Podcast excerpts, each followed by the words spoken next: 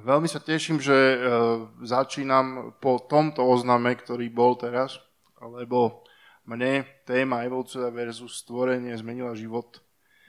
Ja som bol, uh, to môžem povedať na začiatku, že určite pozvite kohokoľvek a možno sa z toho stane to, že potom bude 15 rokov alebo vyše 10 rokov v zbore, lebo to bola story, že Tomáš nás pozval v roku 2003 alebo 2004 Eh, keď som ešte vôbec netušil, že čo je slovo života a nás pozval do pastorovej kancelárie na premietanie takej videokazety Evolúcia versus stvorenie.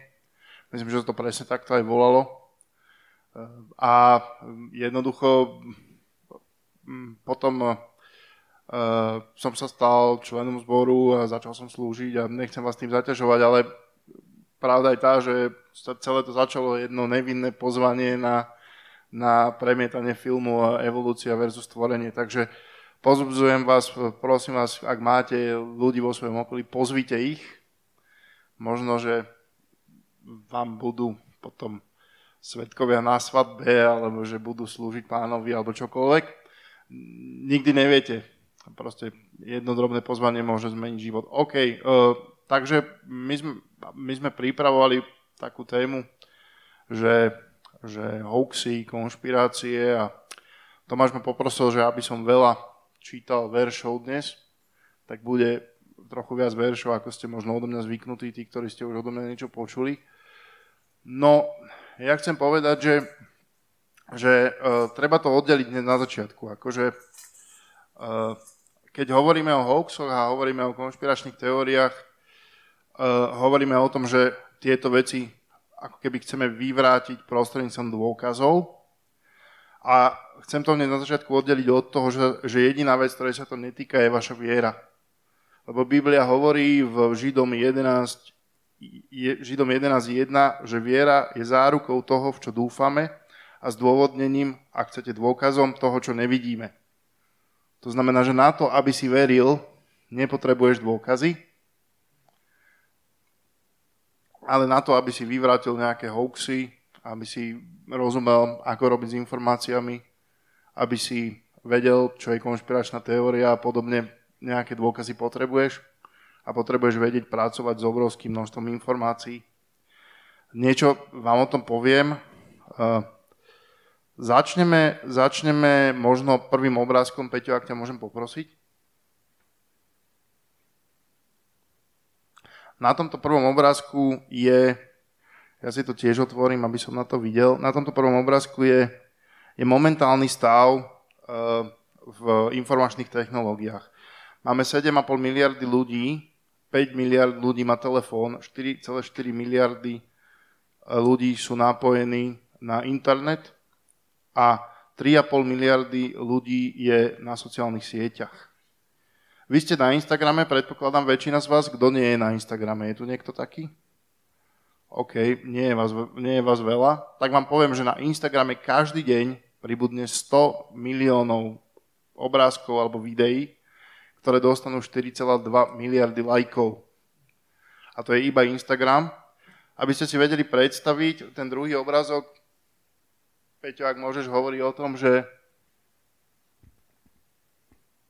že v podstate to rastie každoročne o 10%.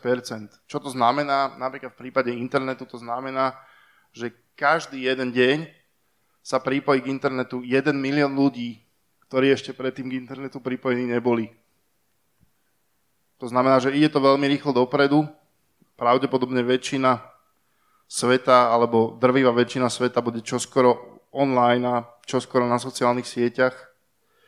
A čo to znamená pre človeka? Pre človeka to znamená, že, že je zahltený informáciami, keďže informácie sa dajú e, kvantifikovať, e, tak štatistici vyrátali múdre hlavy, že každý jeden človek spracuje denne asi 37 giga informácií nových.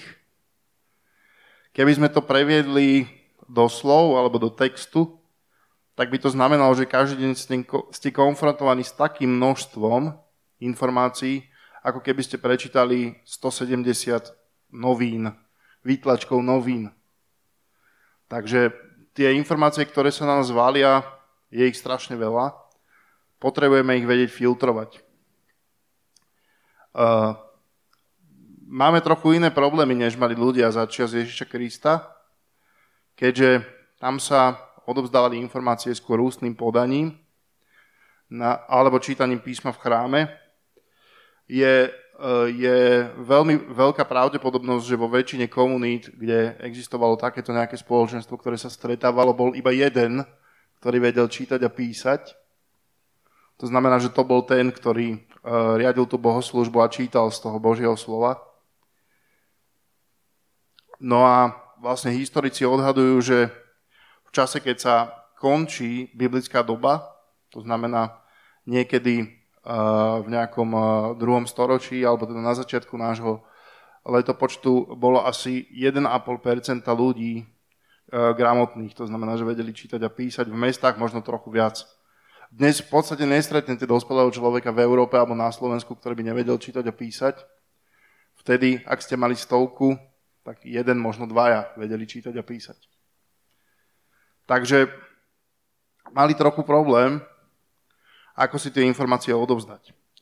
Uh, vy ste tu, väčšina z vás chodí dlho do zboru, skúste si typnúť, že akou formou si tak ľudia odovzdávali informácie. Áno, o tom sme hovorili. E, áno, písomnou, napríklad si písali listy. Áno, a takisto aj obrazovo. Vieme o tom, že, vieme o tom, že veľkú časť nového zákona tvoria pavlovské listy. Ja by som poprosil ten tretí obrazok. Viete, čo je toto? To je kúsok toho listu. Konkrétne je to najstarší, najstaršia dochovaná časť prepisu Nového zákona. Je to z listu Korintianom. Za chvíľku si povieme, e, prečo som ho vybral a aby ste videli, ako to vyzeralo, tak e, Peťko preklikni ten štvrtý. Toto je 1. Korintianom 13. kapitola, ak sa nemýlim. Nejaký jemne jemne mladší prepis, je to niekde z roku 125 alebo až 150 nášho letopočtu. To znamená, že takto si ľudia odovzdávali informácie, to znamená, že mali absolútne opačný problém. Bol problém sa niekde oboznámiť s niečím, keď si aj mal, keď si aj sám vedel písať a čítať, musel si mať nejakého posla, ak si nebol zrovna rímsky centúrio alebo aspoň desiatník, tak si mohol poslať možno nejakého svojho spoluslužobníka alebo učeníka s nejakým listom niekam, ako posielal Pavol tých svojich mladých do tých zborov. Lebo viete, ako to bolo? Ono to bolo tak, že Pavol ten zbor založil, chvíľu tam pobudol, išiel ďalej, založil ďalší zbor, medzi tým sa dopočul, alebo sa k nemu dostalo, že sa hádajú, alebo že tam e, kážu nejaké herezie, tak on im potom písal tie listy, aby v podstate udržoval, udržoval tie zbory v tom učení E, ktorému on rozumel a ktoré im vedel odovzdať. Čiže to, čo my dnes čítame ako Bibliu, Pavol určite tak nemyslel. V podstate veľká časť tých listov je o tom, že zdraví tých ľudí a že ich napomína a v každom zbore riešil nejakú tú lokálnu situáciu. Hej, niekde to bolo, že sa hádali, niekde to bolo, že, že vymýšľali, niekde to bolo, že, že nevedeli sa jeden s druhým zniesť. No, podstate taká normálna církev, hej, aj dneska je to tak. Len teda dneska dostaneme od, alebo dostávame od toho pastora ten e-mail a tie veci, ktoré sú v zákulisí, vďaka Bohu, nemusíme riešiť. Takže aby som povedal, že, že, že odovzdať tie informácie bolo, bolo pomerne zložité. Lebo aj keď ste ten list poslali, museli ste tam mať niekoho, kto vedel čítať, ak ste, ak ste chceli, aby sa rozmnožil, musel ho niekto opísať a tak ďalej a tak ďalej. Bol to problém. A Ehm, v podstate tie hoaxy alebo tie konšpirácie sa, rieš, rie, sa šírili ústnym podaním. Ehm, ja skúsim odbočiť a ukázať vám, ako fungujú konšpiračné teórie a hoaxy na príklade, ktorý sa mi zdal najzrozumiteľnejší. Teda toto je tá chvíľa, keď to nebude biblické, ale bude to bude to nejakým spôsobom nejaký obraz alebo nejaký príklad, aby ste si to vedeli predstaviť. E, keby som potreboval tisíc eur, e, tak pravdepodobne by som išiel za Tomášom, pretože verím, že by mi ich požičal. Nemám takú predchádzajúcu skúsenosť, ani neviem, či reálne Tomáš tisíc eur má, mám nejaký predpoklad, ale nikdy sme si peniaze nepožičiavali a napriek tomu na základe skúseností, ktoré, ktoré s ním mám, verím tomu, že ak by som ich potreboval, by mi ich požičal. To je viera. A potom tá, tá pravda je taká, že ak by som za ním prišiel a on by mi naozaj tie peniaze požičal, ako by ste si vedeli overiť, či je to pravda? No, tak taký dôkaz, akože, akože na prvom mieste, alebo najsilnejší, je svedectvo priamého účastníka. To znamená, že by ste sa spýtali buď Tomáša, alebo mňa, a ja alebo Tomáš by sme vám vedeli potvrdiť, že naozaj tých tisíc eur mi požičal. Ak by vám nestačilo ani to, tak taký druhý najsilnejší dôkaz je potom svedectvo nejakého očitého svetka. Čiže Peťko by bol pri tom, že by videl, že Tomáš mi posiela cez internet banking 1000 eur a vedel by vám to dosvedčiť. To je ten akože druhý najsilnejší. Tretí najsilnejší dôkaz je, je očitý svedok oponent. To by mohla byť v tomto prípade treba z Tomášova žena Lenka, ktorá by povedala, že ja som mu hovorila, aby Marekovi tie peniaze nepožičiaval, aj som, mu, aj som videla, že berie ten telefon do ruky a má tam ten internet banking, ale ja neverím, že by to urobil. Že by tie peniaze mu požičal, však Marek by to všetko minul na koláče a bolo by mu z toho zlé. Čiže, čiže uh, veda v skutočnosti dnes používa očitý dôkaz oponenta ako veľmi silný. Aj keď ten oponent s tým nesúhlasí, tak to, že hovorí, že bol prítom a že to videl, je, je niečo veľmi silné. V kresťanských kruhoch by sa to možno dalo prirovnať k tomu, keď niekto príde na zhromaždenie s Perom Sedegordom a vidí, že sa tam niečo udialo v reálnom čase, vidí, že tomu človeku je evidentne lepšie po modlitbe, ale sám by tomu neveril. Ale už by mohol byť použitý ako veľmi silný dôkaz. Potom ďalší dôkaz by mohol byť nejak, že je o tom niekde nejaká stopa. No neviem, ako to vy máte, ja keď dostanem peniaze alebo pošlem peniaze, tak mi príde mail, sms a ešte aj notifikácia zapky, to isté pravdepodobne by bolo možné aj na strane Tomáša. Každý z nás si vie vyťahnuť potvrdenie z internet bankingu o tom, že tie peniaze poslal alebo dostal. Čiže to je ďalšia nejaká stopa. A ak by ani to nestačilo, tak potom je veľmi dobré, keď máte nejakú autoritu, ktorá vám to vie potvrdiť. Čiže každý z nás vie ísť do banky a vypýtať si potvrdenie, že tie peniaze odišli v môj prospech a prišli z Tomášovho účtu. Čiže na tomto príklade vidíte, ako posudzovať a ako pracovať s informáciami.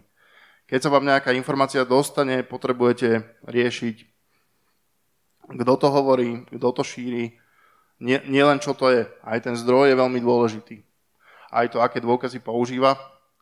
Ja tu dnes nebudem hovoriť o nejakých uh, konkrétnych hoaxoch, ktoré všeobecne poznáte, akože napríklad ten môj obľúbený, jeden spomeniem a to je o tej plochej zemi, napriek tomu, že existuje asi milión dôkazov, ktoré hovoria, že Zem nemôže byť plocha od toho, že sú z toho snímky, od toho, že ľudia boli vo vesmíre, od toho, že videli proste, hovorí sa, že niektoré budovy ako Čínsky múr alebo Čaučeskov palác je vidno z vesmíru a tak ďalej, tak napriek tomu si ľudia myslia, že Zem je plocha. No taký môj najobľúbenejší dôkaz toho, prečo to nemôže byť pravda, je to, že keď si predstavíte uh, tú plochu Zem ako dosku, a nejakú stolnú lampu ako slnko, ktorá na tú plochu dosku svieti, tak by to znamenalo, že nie je možné, aby sa striedal deň s nocou.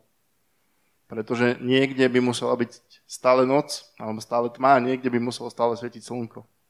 Vraj už vymyslel nejaký počítačový model, ktorý aj toto dokáže akože, akože, z, teda, mm, akože spochybniť, ale teda dalo im to dosť roboty, lebo teda toto je, toto je dosť problém hej, s tým striedaním dňa a noci. Čiže, čiže vždycky záleží. No a keď sa vrátime k tým biblickým textom, tak, tak e, dnes už nikto nehovorí, že Ježiš Kristus ako, ako človek, ako fyzická osoba po tejto zemi nechodil. Dnes sa aj Židia zhodujú na tom, že e, to bol nejaký rabí, ktorý vyučoval svojich učeníkov. Celkom slušnú zhodu máme aj v tom, že bol ukrižovaný, k tomu sa dostanem. 75%, o tom budem hovoriť tiež, ľudí, ktorí sa tým zaoberajú, dokonca veria v prázdny hrob, alebo um, povedia, že sa to dá dokázať. S tým, s mŕtvych staním je trošku problém už. Tam už tá zhoda nie je až taká úplná.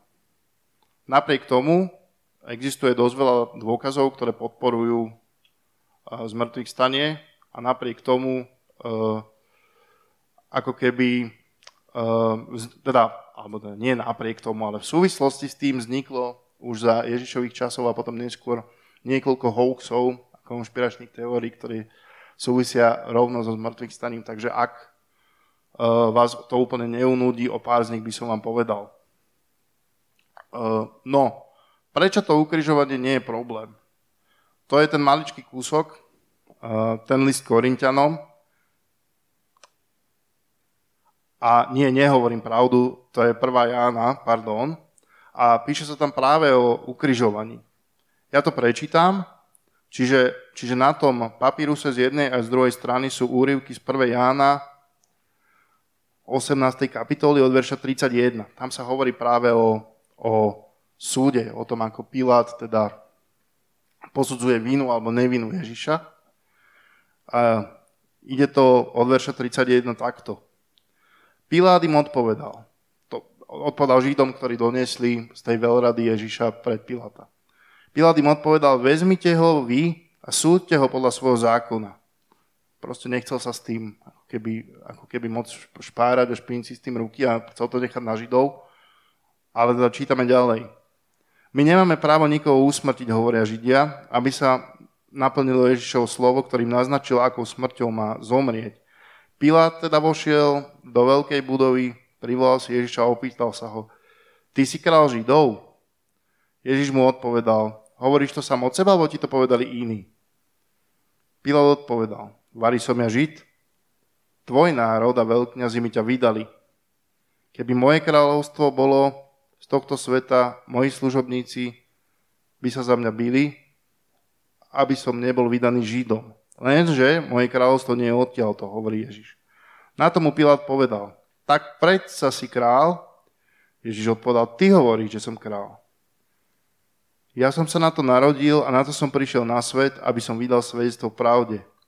Každý, kto je z pravdy, počuje môj hlas. Pilát mu povedal, čo je pravda. Ako to povedal, opäť vyšiel k Židom a vyhlásil pred nimi, ja na ňom nenachádzam nejakú vinu. To znamená, že to ukrižovanie e, sa našťastie alebo vďaka Bohu zachovalo pomerne dobre. Myslím, že máme 11 miest v písme a od veľmi rešpektovaných historikov tej doby, myslím tým židovských historikov, o niektorých poviem, ktorí opisujú to, že Ježiš bol ukrižovaný konec koncov aj v Talmude, čo je taká hlavná židovská náboženská kniha, vlastne vysvetľuje ich učenie popri, popri Tóre, čo je Biblia, alebo popri Tanachu, sa píše, že, že aj Ješu odvisol na dreve. To znamená, že už tam píšu o tom, že nejaký Ježiš tu bol a že teda uh, bol vydaný na ukrižovanie. No a teda No a teda uh, poďme si povedať o tom, že, o tom, že uh, keď, keď porovnávali tých 2200 štúdí, o ktorých som hovoril, naprieč spektrom, zhodli sa na štyroch veciach. Prvá bola, že Ježiš zomrel pri ukrižovaní, druhá bola, že Ježišovi učeníci verili, že vstal z mŕtvych a ukázal sa im. Tretí taký dôkaz, na ktorý sa všetci zhodujú, že to tak bolo, je obrátenie Pavla, na základe zjavenia vzkreseného Ježiša. A možno, že neviete, alebo teda hovorí sa o tom tak menej, ale aj Jakub, brat pána, sa obratil až po vzkriesení. A tá piata vec je práve tá, na ktorej už nie je 100% zhoda, ale nejaká 75% zhoda v tých štúdiách a to je ten prázdny hrob. Teraz, teraz um, my si musíme povedať, že my si musíme... Aha, ešte vám dlžím tie štyri konšpiračné teórie. Prvá je teória mýtu. Teória mýtu hovorila, že Ježiša kresťanstvo OK, Uh, a že teda možno, že aj nejakí učeníci OK, ale že teda nejaké nadprirodzeno a že vzkriesenie, že to už vôbec nie. Že to bolo len pridané časom a že to sa vlastne do toho kresťanstva dostalo až potom, že to tam nebolo. Druhá teória je tzv. konšpiračná teória, čiže tá hovorí o tom, že učeníci si vymysleli celú túto historku a schovali telo Ježiša. Dokonca jedna časť hovorí, že to telo roztrhali psi. A teda, teda že to bolo celé vymyslené. Uh, nevieme úplne za akým úmyslom, ale teda tá konšpirácia je tá, že, že učeníci to vymysleli a celý čas, až kým teda boli nažive, uh, tak to udržovali, túto, túto konšpiráciu a že to, že to teda rozšírili. Tretia vec je teória halucinácií. Existuje celkom slušný zástup ľudí, ktorí tvrdia, že to, že Ježiš stal z mŕtvych je niečo ako skupinová halucinácia. Ja budem o tom ešte chvíľku rozprávať potom, prečo si myslím, že to nie je možné a že je to teda hlúposť. A potom je štvrtá teória, to je teória sugestie. Tá hovorí o tom, alebo hovorila o tom, že, že niekto bol tak zručný a tak šikovný, že dokázal presvedčiť tých ľudí o tom, že ten Ježiš stal z mŕtvych, aj keď na to v skutočnosti neboli nejaké dôkazy. OK, poďme si to postupne prejsť.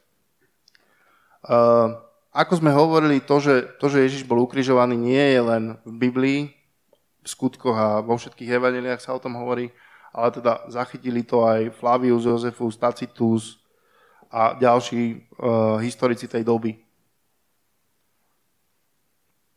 Potom, potom dobre, vieme, dobre vieme z biblických textov, že, že Ježišovi učeníci verili, že stále ukázal sa im. Ja prečítam z tej prvej Korintianov, kde píše, kde píše Pavol v 15. kapitole, že bratia, pripomínam vám evanelium, ktoré som vám ohlasoval, ktoré ste prijali, v tom zotrvávate a skrze ktoré ste aj spasení a zachovávate ho tak, ako som vám ho ohlasoval.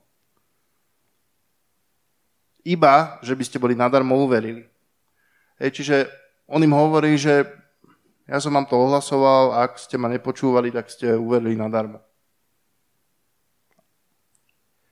Lebo predovšetkým som vám odovzdal, čo som aj sám prijal že podľa písem Kristus zomrel za naše hriechy, že bol pochovaný a tretieho dňa skriesený podľa písem a že sa zjavil Kéfasovi a potom dvanáctim. Tým sa myslí teda Petra a Apoštoli. Potom sa zjavil naraz viac ako 500 bratom, z ktorých väčšina doteraz žije.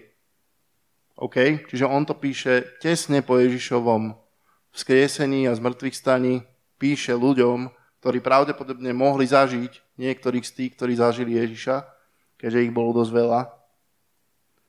Ideme ďalej. Niektorí však pomreli. OK, tak všetci, všetkých 500 dovtedy nezostalo nažive. Potom sa zjavil ešte Jakubovi a ďalej všetkým apoštolom. Nakoniec zo všetkých, ako nedôchodčaťu, sa zjavil aj mne, ináč dobré slovo celkom. Vedia som najmenší z apoštolov, ba nie som hoden, volať sa apoštolom, pretože som prenasledoval Božiu církev. OK, čiže, čiže tuto vidíme ránu církev pomerne skoro po vzkriesení, eh, kde im teda eh, Pavol vydáva svedectvo o tom vzkriesení. A, a eh, vidíme tu, že Ježišovi následovníci teda verili, že Ježiš stal z mŕtvych a videli ho vzkrieseného. Ak to spočítate, je to niekde vyše 500 mužov, 500 až 550, o 500 až 550 ľuďoch tam môže Pavol písať. Kde to hlásali tí jeho učeníci? Hlásali to v Jeruzaleme, teda v mieste udalosti, krátko po ukrižovaní, čo znamená, že v čase, keď sa dalo ešte overiť veľa skutočností, napríklad, či je ten hrob prázdny.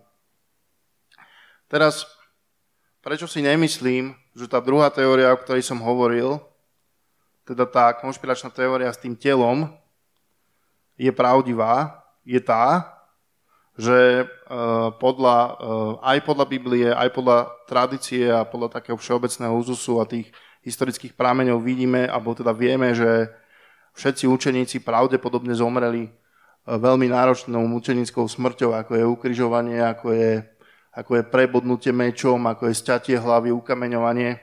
No neviem si predstaviť, že aká by to musela byť sila, aby som schovával nejaké telo, a vytvoril nejaký mýtus o tom, že, že teda niekto, uh, niekto stal z mŕtvych, aby som riskoval život seba a svojich najbližších kamarátov. Akože to je nonsens. Proste niečo, čomu uh, je to nonsens, aby si za to zomrel. Iba preto, aby si čo? Aby si získal celosvetovú slávu? Iba preto, aby si bol zaujímavý? Za to by si sa nechal ukrižovať dole hlavou? Za to by si sa nechal stiať? No pravdepodobne nie. Pravdepodobne museli tomu naozaj veriť, že Ježiš stal z mŕtvych a bol skriesený a museli to zažiť tých 40 dní, uh, aby boli ochotní obetovať preto život. Uh, k tým 40 dňom alebo s tými 40 dňami sa spája tá skupinová halucinácia. Ja som to hľadal na internete v štúdiách a doteraz potrebujem kazateľnicu nejakú lepšiu. A doteraz neexistuje ako keby iná situácia, kedy by toľko ľudí 40 dní videlo presne to isté.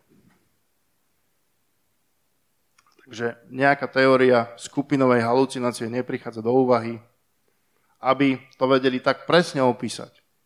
Ako je to v Evaneliách, zhoduje sa to takmer na milimeter presne. Tie detaily o tom ukrižovaní a tie veci o tom skriesení.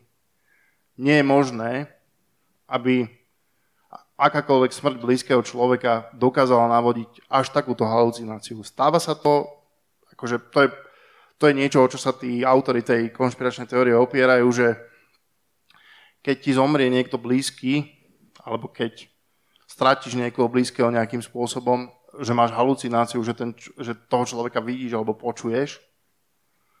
Lenže to sa spája s niečím, že uh, niečím, že očakávaš, že sa ešte vráti, alebo že nezomrel, alebo, alebo že proste nevieš sa vyrovnať s tou smrťou, alebo s tým odchodom. Tak človek, mozog človeka, jednotlivca, môže vyprodukovať ako keby takúto halucináciu a ten človek vtedy naozaj verí tomu, že toho človeka, ktorý je mŕtvy, vidí alebo počuje. Ja som tam povedal, že, ja som tam povedal, že niečo očakáva. No, učeníci neboli v stave, že by očakávali, že pán stane z mŕtvych, akože povedzme si rovno, ako s tým asi nerátali veľmi. No a tá štvrtá teória o tom, o tom rečníkovi alebo o tom manipulátorovi, uh, tak tá sa dá vylúčiť veľmi jednoducho. A to tým, že Ježiš sa zjavil aj tým, ktorí predtým v Neho neverili, alebo ho predtým nepoznali. Spomeňme si napríklad na takého apoštola Pavla. Hej, on predtým akože, akože nezažil Ježiša fyzicky, nestretol sa s ním. To znamená, že jeho nemohol nejaký rečník presvedčiť o tom, že pozri sa, že, že nejaký, nejaký, e, nejaký Ježiš stal z mŕtvych a tak ďalej. Uh, ďalšia vec, ten teda um, brat pána Jakub, ak dobre čítame písmo, tak vidíme, že on nebol presvedčený zo začiatku, že teda Ježiš je Mesiáš. Uh, pravdepodobne k tomu nedospel ani pri ukrižovaní. Tak asi keď videl alebo počul o tom, ako jeho brata pribiehu na kríž, asi si nepovedal, OK, tak to končí Mesiáš. Všetci sme si to tak predstavovali. Všetci to čítame celý život v písme od malička, nie? Že príde Mesiáš a bude pribitý na kríž. Je veľká pravdepodobnosť, že, že Jakub sa obrátil, a nie že pravdepodobnosť, vidíme to v písme, že Jakub sa obrátil až potom, keď zažil Ježiša po vzkriesení. E, tam, kde som zažil, tam, skonči, tam, kde som začal, tam skončím. E, ja som hovoril, že viera je podstatou toho, na čo sa človek nadeje, alebo teda že nemusíme... Chvíľočku.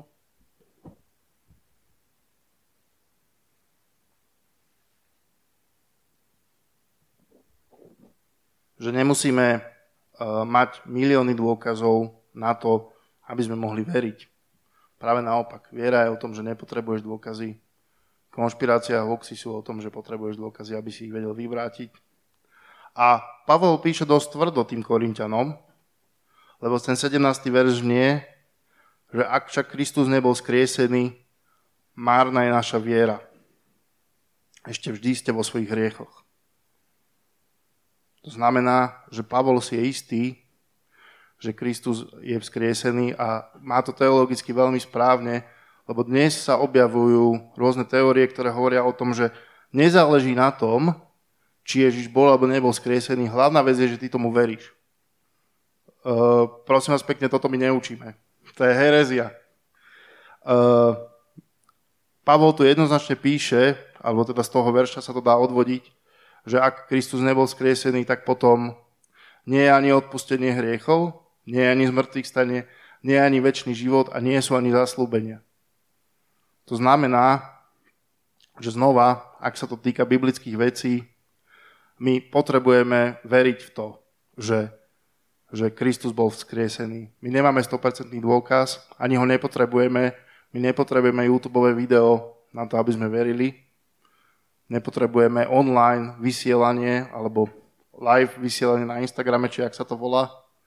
Inak to je, neviem, či ste o tom vedeli, ale keď niekto z vás začne live vysielanie, tak tým druhým sa to tam hore potom objavuje. Keď to, niekedy si to otvorím, tak je to zaujímavé, že čo vysielate. Niekedy vás sledujem. Followujem. Takže, takže to je to, čo som vám chcel povedať. Uh, viera je jediná oblasť vášho života, kde nepotrebujete mať dôkazy, keď sa jedná o z mŕtvych stane a o Ježiša Krista, napriek tomu, že tých dôkazov je veľmi veľa a ja som mnoho z nich ani nespomenul, lebo, lebo uh, ča, uh, už je čas pokročili. Ak by ktokoľvek z vás chcel, môžeme sa o tom ešte rozprávať alebo si o tom napísať. Ak by vás zaujímalo niečo viac, mám toho akože naozaj tony pri príprave na túto mládež.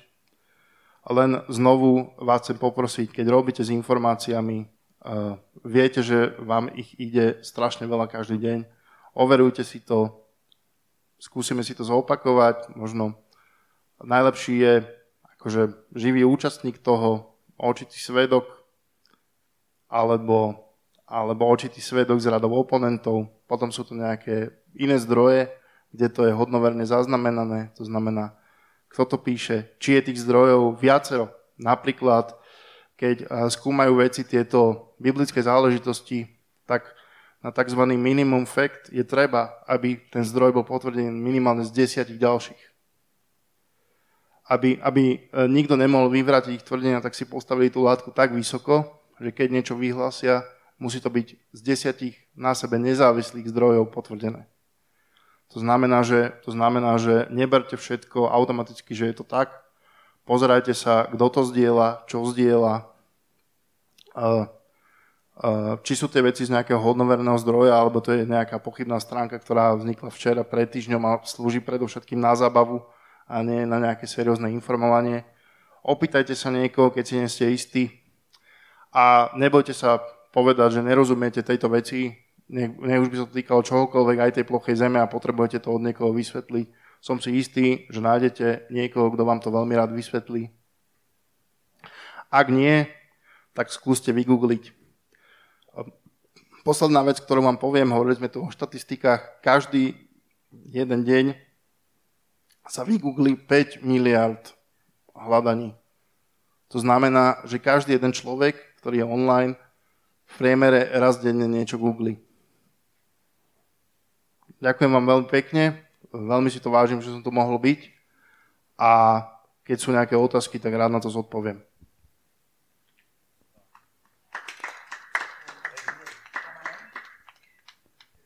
Ty si ma vypol. Má, máte niekto nejaké otázky alebo postrehy? Sú hladní. Ne, to, je, to, je, to je zaujímavá téma. Aj zaujímavé je to, že, že keď si hovoril, že na vieru nepotrebuješ ako keby dôkaz, ale napriek tomu je niečo, čo môže podopierať tvoju vieru a naša viera by mala byť eh, v súlade s tým a to je Božie slovo. To je niečo, to je niečo na, čom, na čom môžeme stáť a to je niečo, čo Boh vždy bude konať uh, tak, aby to bolo v súlade s jeho slovom. Čiže to je niečo, čo, čo vie celkom usmerniť uh, človeka. Ale zároveň si všimnite, že v Biblii je napísané, že, že, že ne, neverte ako keby úplne všetkému, ale dokonca je napísané, že ale skúmajte, skúmajte duchov, hej, alebo neberte, myslím, že tam je vzťažené na proroctva, že, že neberte dokonca každé proroctvo. Neviem, že či, či sa deje ešte aj teraz, ale keď ja som bol vo vašom veku, tak uh, boli nejaké sestry uh, v zbore, ktoré boli veľmi pekné a tak každý druhý týždeň, keď im niekto prišiel, kto mal slovo od pána zaručené a, a, po, a proroctvá, že teda s, s kým sa vydajú a tak ďalej a boli to falošní proroci, boli by ukameňovaní v starom zákone. Uh, takže, takže, takže to sa mi páči, že, že Biblia naozaj povzbudzuje, aby, aby, aby si rozmýšľal. Hej. Boh hovorí, skús ma, Eh, skús ma v tom. Boh sa nebojí tvojich otázok, Boh sa nebojí moj, mojich otázok. Ja sa, ja sa pýtam Boha často, aj v poslednej dobe veľa vecí. A, a, a chcem vás do toho povzbudiť. Marek, ty si chcel? Ja len jednu vec na záver, aby ste pochopili, že Tomáš sa proste mohol oženiť iba raz. A že tých, že tých uh, dotyčných, čo mali to proroctvo, bolo uh, nejako viac, než slovenské zákony umožňujú zobrať si manželiek, takže Takže e, on vám to nepovie, ale ja si to môžem dovoliť. Takže áno, falošní proroci. A je to, inak to je potom veľmi zlé. Ak, ak teda môžem ešte dve vety k tomu povedať, akože proroctvo je niečo, nie je to teda téma dnešného spárku, ale proroctvo je niečo, čo ak ste tak nastavení, ak váš duch je otvorený tomu, je niečo, čo môžete prijať ako keby veľmi silne. Ak to nie je pravda, ak to nie je od pána, tak vám to môže veľmi ublížiť a môže trvať veľmi dlho, kým sa z takého falošného proroctva pamätáte o to viac, ak dovtedy ten človek, ktorý vám prorokoval, vám bol blízky, alebo, alebo ste ho mali za nejakú autoritu. Takže na toto, ako cítil som ešte, cítil som ešte potrebu to povedať, že, že na tie proroctvá celkom akože, celkom akože tak pozor. Je, je pravda, že keď my sme boli vo vašom veku a trochu starší, tak tých proroctiev sa tu hemžilo po zbore akože fakt veľa aj tých prorokov tu bolo viac asi ako dnes, alebo teda možno, že už sa boja chodiť za nami. Takže to som chcel ešte povedať, že, že pozor na ducha, akože, akože strášte si ducha, strášte si srdce a nedovolte len tak každému, aby vám prorokoval, aby vám hovoril do života. Amen. Amen.